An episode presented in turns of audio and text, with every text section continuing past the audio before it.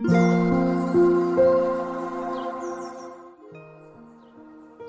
さんこんにちは、なおこです。インタビューライターがお送りするつづるラジオ。このチャンネルでは取材や執筆を通して学んだことフリーランスの暮らしやキャリアについてお話ししています。今日は2月14日火曜日です。皆さんいかがお過ごしでしょうか？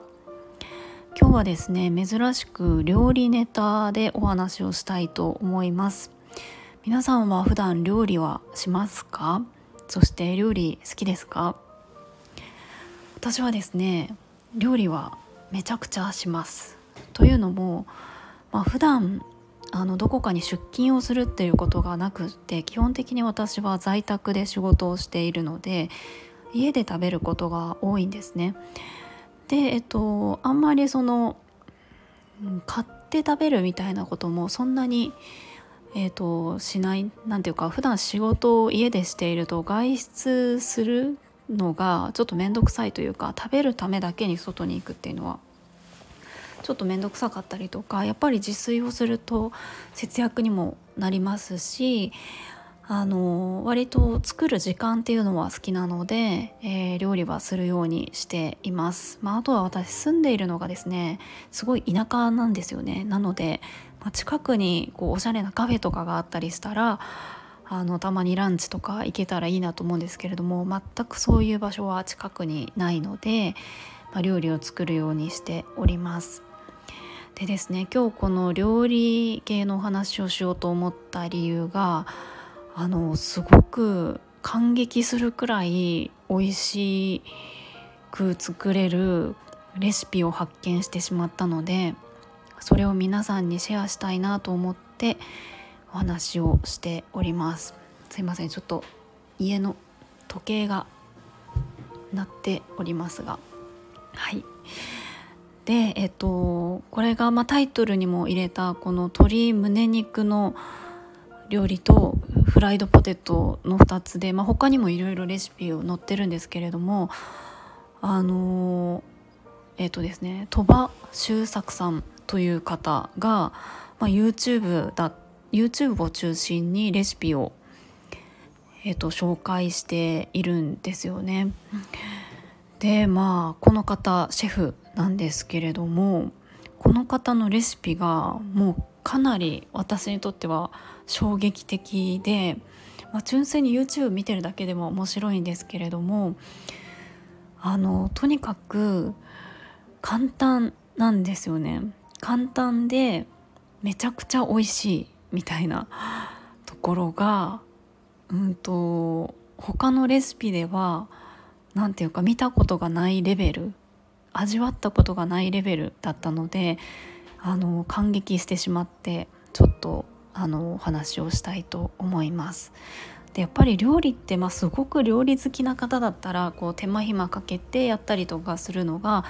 あの良かったりするのかなと思うんですけれども私は、まあ、料理してる時間は好きですが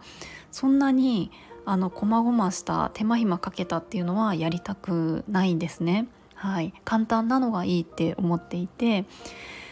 ただやっぱりその最近のその簡単レシピみたいなのって電子レンジめちゃくちゃ出てくると思うんですよね。すごく使いますよね。で簡単がいいけど電子レンジは私使いたくないっていうなんかほんとただのわがままなんですけどもなんかそんなこだわりがあって電子レンジ使わずに鍋とかフライパンであのちゃんとコンロを使って料理をしたいなっていうふうに思っていました。で私が見つけたレシピっていうのが YouTube で主に公開されていて鳥羽周作さんというシェフの方がえっ、ー、とやっているチャンネルなんですね。でえっ、ー、とその私普段よくやる料理として、まあ、簡単なのでよく鶏胸肉を何て言うんでしょうこうボイルして茹でて切ってよだれ鶏みたいにするのが割と好きで、まあ、鶏胸肉安いですしあのそんなに私脂っこい肉が好きではないのでそれをやるんですけれども割とですね鶏胸肉を茹でるのって難しくって何ていうか下手するとすごくゴムみたいに硬くなってしまうんですよね。でやっぱりしっとりさせるっていうのがあのどうやったらいいのかなと思っていろんなレシピを見ては試してみたりとかして、まあ、うまくできることもあるんですけれどもやっぱりその割と手間がかかったりとか、まあ、言ってもそんなにかからないんですけれども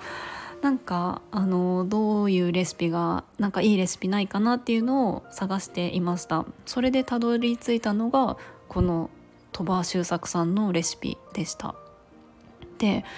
あのもうびっくりびっくりするぐらい美味しかったんですよね。すごいしっとりしてて全然硬くないですしもう絶妙な感じで。でしかもあのめちゃめちゃ簡単なんですよ、まあ、どれくらい簡単かというと今レシピを口頭で言うとですね、まあ、常温に戻しておくんですけどもその鶏むね肉を。常温に戻して塩をまぶしといてでお湯をたっぷり沸騰させておくわけです。で沸騰させたお湯にその鶏むね肉を入れて10秒待ったら火を切って蓋をして26分待って出来上がりみたいな感じです。めっちゃ簡単ですよね。この10秒と26分っていうのがすごいポイントだなと思うんですけれども、まあ、それでできるので本当に料理のなんか腕とかが本当必要ないけどめっちゃ美味しいみたいな感じでかなり感動してしまいました。でまあその感激を味わってしまったのでこの鳥羽周作さんのチャンネルをいろいろ見て他のも作ってみようかなと思ってあのいくつか作ってみたんですね。でどれも本当に美味しくってで特にこのフライドポテトがまあめちゃめちゃ美味しかったです。私特別フライドポテトめっちゃ好きっていうわけじゃないんですけれどもなんか本当に YouTube 見てたら作りたくなってしまうんですよね。なので作ってみたんですよ。もうなんか今まで食べたフライドポテトの中で一番美味しいって思いました、まあ、これは結構何て言うんですかね。あのかんあのすぐにできるというわけではないんですよね。ただえーと、難しいというよりかは時間がかかるっていう感じですね。なんか揚げてる時間が常温油が常温の状態からえっと、揚げていくのでじっくり20分以上揚げてたかな、うん。まあ、とにかく待ってる時間が長いっていう感じで。まあでもこれも本当に美味しかったので何て言うんでしょうね。あのお酒のつまみ？なんか夜こう晩酌をしたくてちょっといいおつまみとともにいい夜を過ごしたいなっていうふうに思ったらあのじっくりこのフライドポテトを作って晩酌するっていう価値はめちゃくちゃあると思います。なんか普段のこう夜ご飯の料理の一品っていうよりかはおつまみにいいんじゃないかなっていうふうに思いましたっていう感じであとですねそう他に白菜白菜を使ったレシピっていうのも載ってて白菜のステーキっていうのも作ってみたんですよね。まあ、これもめちゃめちゃ簡単なんですけど美味しくって、まあ、これは本当にオリーブロイオリーブオイルをひいて白菜入れて塩を振るみたいな、まあ、それくらいシンプルなんですけども、まあ、これも本当に美味しくてもうなんか他にもちょっといっぱいあるので私はこれからあのこの鳥羽さんの YouTube を見ていろいろ作ってみたいなというふうに思っています。これちょっとあの紹介した鶏胸肉とあとフライドポテトとこの白菜のもすごい美味しかったのでこれは概要欄のところにリンクを貼っておきますねなので本当に普段料理あのしてる方もそうですしそんなに好きじゃないっていう方もすごくあの簡単で美味しくできるのでおすすめです。はいということで今日はあの料理のレシピのお話をしました。今日も最後まで聞いていただきありがとうございます。もいもい。